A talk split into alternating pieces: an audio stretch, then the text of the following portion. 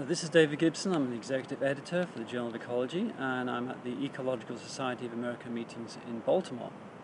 And I'm sitting with Carol Thornber, who's one of our associate editors, and we're going to talk about um, aquatic ecology. So, welcome, Carol, to our podcast series. Uh, let's start, uh, Carol, by perhaps you just giving us a brief little bit of background on, on you and what you do. All right. I'm a marine community ecologist primarily. I'm sort of broadly trained in working in different types of, of ecological communities, looking at different different sorts of you know, specific interactions. My background is I did my, my bachelor's degree at Stanford University, and while I was there, I spent um, about half a year at their Hopkins Marine Station, where I really got my first taste of marine ecology. And then from there, I moved on to doing my PhD work at the University of California, Santa Barbara with Steven Gaines. And um, for that work, I worked, I looked at the ecological dynamics surrounding the life cycles of some marine algal or seaweed species. And from there, I moved to the University of California, Davis, and did a postdoc with Jay Stachowicz. And then in 2004, I moved to the University of Rhode Island to begin a faculty position there, and I'm currently an associate professor in the Department of Biological Sciences. Very good. Quite different from California in the East Coast. that it is. The marine the marine systems were, were quite different. So I had a nice um, a nice learning curve when I moved to the East Coast because some some the overall ge- ecological principles are similar, but the, the key players are quite mm-hmm. different. So the focus of your research lab, then where you are now, is, is probably a little bit different to what it was before then as a postdoc. It, it is. I work, um, my, my postdoctoral and graduate work had all been on rocky shore, marine rocky shore systems. And when I moved to the east coast of the U.S., we have rocky shores. We also have a lot more estuarine habitats, some coastal lagoon settings. So the types of habitats that my that I started doing research in became much more diversified, as well as the sorts of questions that I was that I was interested in addressing. Mm-hmm. Um, one of the one of the the first things that struck me when I moved to the east coast was in Narragansett Bay, which is a large, well mixed estuary that is fairly close to my, my institution. We've been having a lot of um, problems with macroalgal or seaweed blooms. And this was something where there had been some preliminary work done, but for the most part, people weren't sure exactly which species were contributing to those blooms or what sorts of factors might be shaping the, the abundance and distribution of blooms, and they could have serious ecological consequences by contributing to hypoxic events and fish kills, as well as um, some economic um, problems. A lot of fishermen were starting to complain that these big mats of seaweed would get trapped in their nets and then you know potentially rip their nets, not be allowing them to catch fish, and so there were a lot of um, economic and economic potential impacts. Um, and another one had to do simply with a lot of seaweed washing up on shorelines surrounding Narragansett Bay, and then the beach going public, and a lot of the tourism industry that, that is an important part of Rhode Island's economy. Uh, people don't like to go to the beach when there's a few, you know, a meter or so of seaweed washed up on the beach right. that is yes. that is rotting. So yeah. that that initially was something something that, that grabbed my, my interest, and that it was there were there were a whole series of, of interesting ecological questions that could be asked, and it also had some potential applications and some interest in, in my community, um, both for local scale as well as these are these are problems that happen around the world in in estuarine settings. So this what allows you then to, um, on an applied context, but also to address some ecological principles as well. Absolutely, both on nutrient, both on top, you know, top down as well as bottom up sorts of processes. So, nutrient impacts on blooms that that is an area that have received a greater deal of attention. There have been a lot of ecosystem ecologists who have looked at nutrient impacts and nutrient cycling in some of these types of systems. Um, so we've, we've been investigating both nu- nutrient impacts on macroalgal bloom development as well as the potential for top-down effects. So can herbivores potentially control some of these blooms? Are there other species competing with the dominant bloom-forming species? They may moderate some of the interactions. Uh, there was there were just a whole host of really interesting, mm-hmm. fascinating questions to address, um, yeah. and then also looking at how climate change might it might change the dynamics of some of these bloom systems. There were a lot a lot of different things places we could go. And one of the areas I think you're looking at is the extent to which climate change is leading to um, evolutionary adaptation as well. Yes, that that that's um, that's a project I would say in particular where I, I'm working with a, a colleague of me, mine, Jason Kolbe at the University of Rhode Island, who's an evolutionary biologist, and we we had a grant looking at um, the evolutionary responses of um, actually a mysid shrimp, a species of mysid shrimp, to different climate change scenarios. Mysids are, are wonderful for this research because they have uh, very short lifespans. You can Mhm. culture them in the lab over multiple generations, and you know, and then see over the course, say, of, of several generations, do you have um, do different you know, populations reared under different different conditions? Do you start to see different different traits um, over a period of time? And that's something that's that's harder to do in a lot of other species if they're longer lived or say need larger culturing conditions to be able to investigate those those types of questions. Yeah, okay, very interesting. Um, so a couple of years ago, you had a paper in the Journal of Ecology with one of your former students. Um, Yes. Can you tell us something about that that work? Sure. This was with my former PhD student Michelle Guidone, who has since since graduated and is now is now fa- faculty. Uh, she was she was really interested in looking at some of the ecological interactions between two of our dominant species of bloom-forming algae that we have in Narragansett Bay. So these are both the green algae. They're they're referred to as sea lettuce because they form these these large, big green sheets or floating mats. And through some other work that was also a part of Michelle's PhD thesis, we had determined that instead of having one species of bloom forming algae, um, we actually had two dominant bloom forming species within this genus of ulva. And not at that point, not much was known about how those species interacted, whether or not the same sorts of ecological mechanisms could be responsible for either their bloom development and or bloom control. Um, and so she, she became very interested in looking at some impacts of a common marine omnivorous um, snail, Ilyanassa obsoleta, which, um, which is, is, is an omnivore, can eat a wide, wide variety of species. And we would frequently find it, um, you know, all over. This, this, this organism, these snails are maybe one to two centimeters long, and you can find them hundreds per, per square meter on an area of mud flats. So they were extremely abundant, and we would find them just all. You would pick up a blade of algae, and they would just be all over, all over blade of algae um, in in these blooms. So we, we became really interested. Does this species, does the snail species, have the have, you know have potential impacts on um, on perhaps you know limiting the amount of biomass for each of these two different ulva species. And so through a series of really nice both laboratory mesocosm experiments as well as field field experiments, she was able to show that in, in our laboratory settings that Ilyanassa did um, did significantly um, impact the growth of algae, but actually not not in the way we had thought. Instead of um, instead of Ilyanassa, you know, the presence of Ilyanassa decreasing the amount of ulva, ulva that that was growing, um, it actually had the opposite effect. It was actually facilitating ulva growth, and so that then led us into some some very new territory um, to try to figure out what was what was going on, why it was the presence of the snail was actually increasing the amount of bloom forming algae that we would find. So there's Um, hundreds of these in a square meter, and they Yes. increase the amount of this algae. Yes, That's yes. remarkable, isn't it? It, it really is, and one of one of the big things we found is that for the is that for the most part, these snails, even though they are all over the ulva, they're they're actually even though they will they can they can consume ulva. It has been there are some studies published showing they do have impacts. For the most part, what we found is that the consumption of ulva, at least in our system, is much more of a byproduct. So, one species, I mentioned there's two dominant blade forming species, one species was facilitated by this snail through the res- removal of, um, of, of diatoms that would colonize the surface of the blades. The snail is essentially acting like a little lawnmower going over the surface of the algae. Uh, and primarily removing the, the um, removing epi- epiphytic diatoms and some other microalgae, essentially then freeing up the ulva from, from Nice. competitive interactions.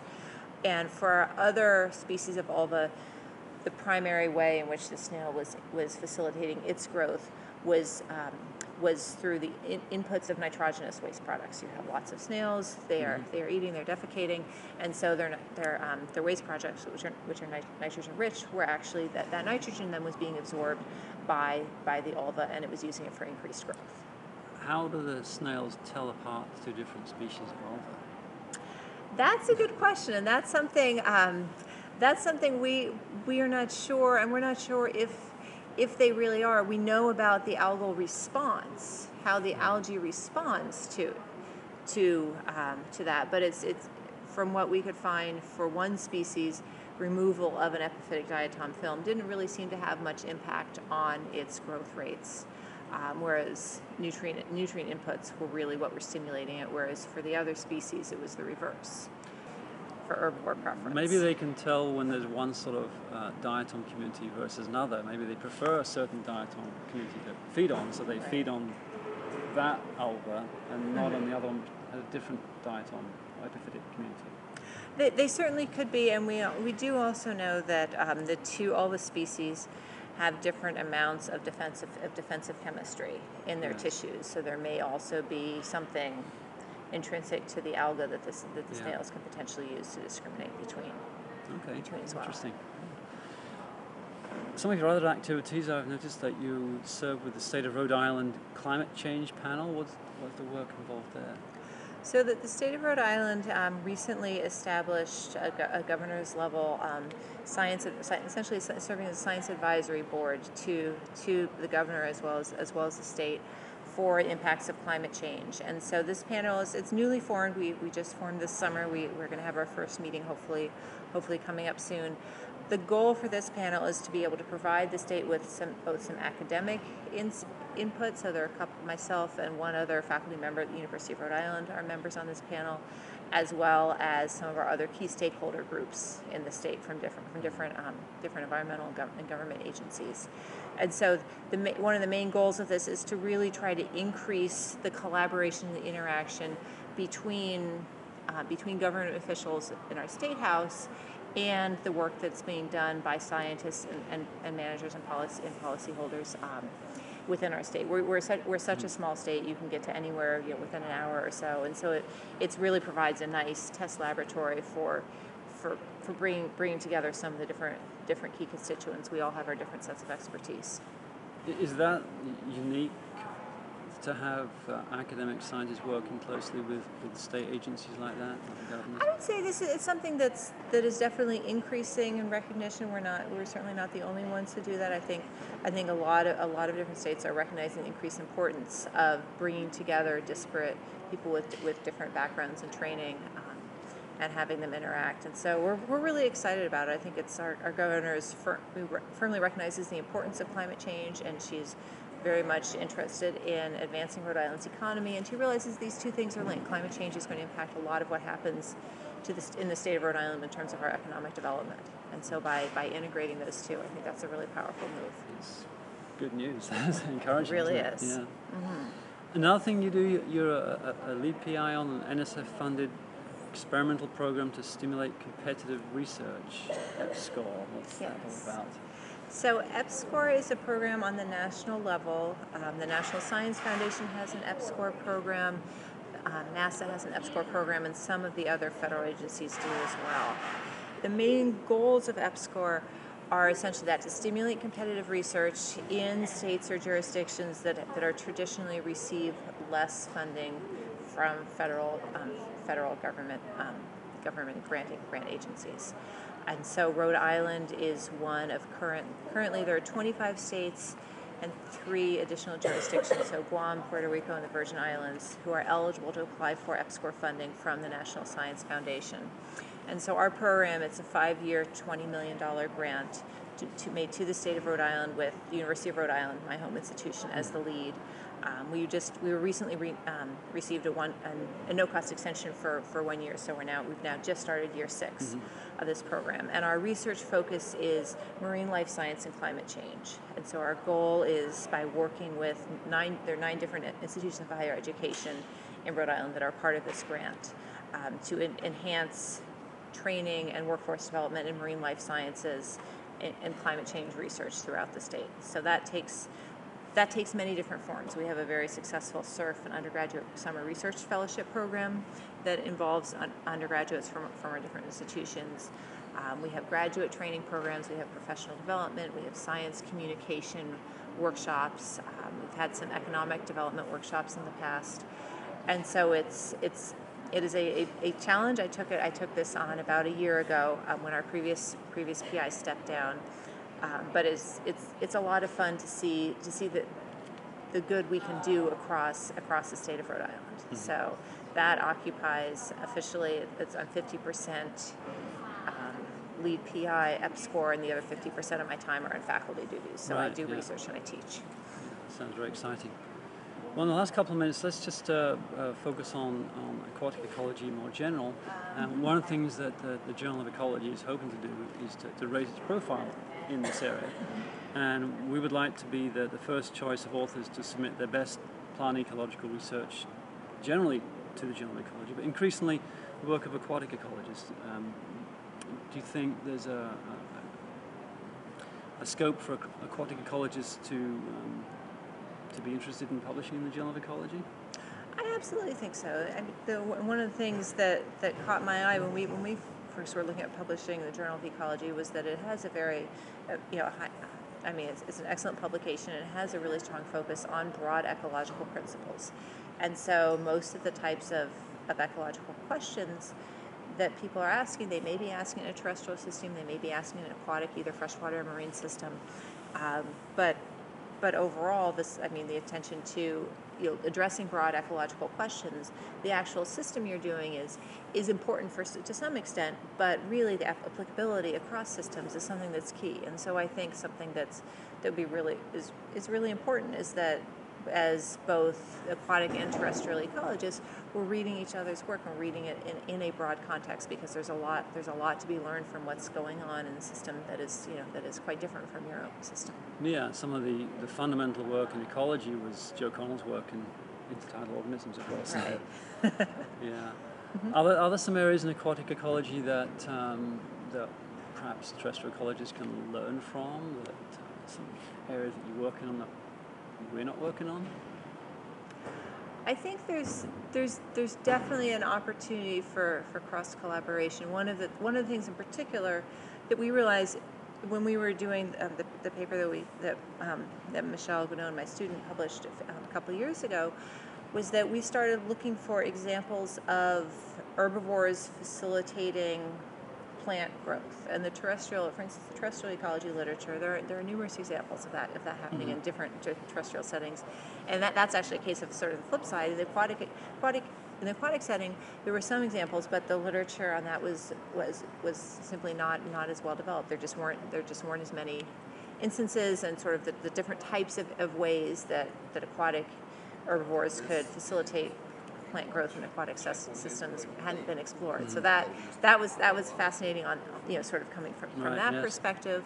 Um, and then I would say on the flip side of, of marine work being able to, to influence and impact terrestrial systems, I think one of one of the great strengths we have in the marine setting is that we have um, when you think of of the life history habit habits of different types of organisms in marine settings we have both primary producers as well as a lot, um, a myriad of animal species that are sessile. And so when we look at kind of some of the different things that come into play if you're a sessile versus a mobile species, there's all sorts of interesting interactions you can think of from a very broad ecological context. And that's, that's something to me that's very fascinating. It gets back to some of my earliest work uh, that got me interested in ecology, which was in life history strategy and how do different organisms cope mm-hmm. about going through their life cycle. And I think I think just simply by the way different organisms cope and live in their environments, we, we can stand, there's a lot we can learn from each yeah, other. Yeah, of course in aquatic systems, especially the algae, the, the life cycles mm-hmm. are so complicated. and, and, I can imagine mm-hmm. that you know, the selection pressures and the de- demography of those systems mm-hmm. has got to be not very well explored, I would have thought. There's there's been some recent there's definitely been some recent work, but there there is a lot that's that that remains to be done. And you can ask that from an ecological context. Why might you have a life history strategy cycle that has multiple free living independent phases? You can ask yeah. that from evolutionary perspective. What's you know why why might such systems evolve or persist if they have evolved? You know what what would cause them to persist over time and not have one phase eventually become the dominant phase and the other phase um, become dependent upon it. Um, and so when we look at say different different lineages of plant evolution, we can you, know, you can see over time the different you know, different strategies that different you know you know angiosperms are going to have, have you know typically have you know have one type of life cycle others, others like mosses and ferns are going to have life cycles where you have more of a balance between mm-hmm. between gametophyte and yeah. sporophyte generations, and so that's that's something that's always held a special place in my heart for understanding what's going on. But it's it can be quite challenging when phases say if they look identical to each other, that could pose a whole other set of just logistical yes. logistical problems yes. in terms of investigating how how they how they interact, how you know how the how their ecological interactions might differ or be similar. Well, thank you very much. I think you've given a, a good plug for us all wanting to move to the coast and do our, do our research. Anything else you'd like to add to this podcast? Um, I think I'd like I'd, I'd like to mention that um, some of some of my more recent work has um, has has started to diverge a bit. So I'd say the, the, the algal bloom ecology work is, is still definitely a big part and a big focus of my lab. But I I would be remiss if I didn't mention. Um, some work one of my graduate students is doing looking at impacts of ocean acidification, primarily on marine algal, on marine algae, but on some trophic trophic level interactions, uh, both ocean acidification and eutrophication, combining those two those two um, those two factors. And then more recently, some of the invasive species work I'm doing both in terrestrial as well as mm. marine systems. It's I have a collaboration with some terrestrial ecologists, and so that's that's a very fruitful and fun fun collaboration to get me thinking in different systems. We look forward to seeing those papers in the Journal of Ecology. Thank you very much. Thank you so much, David.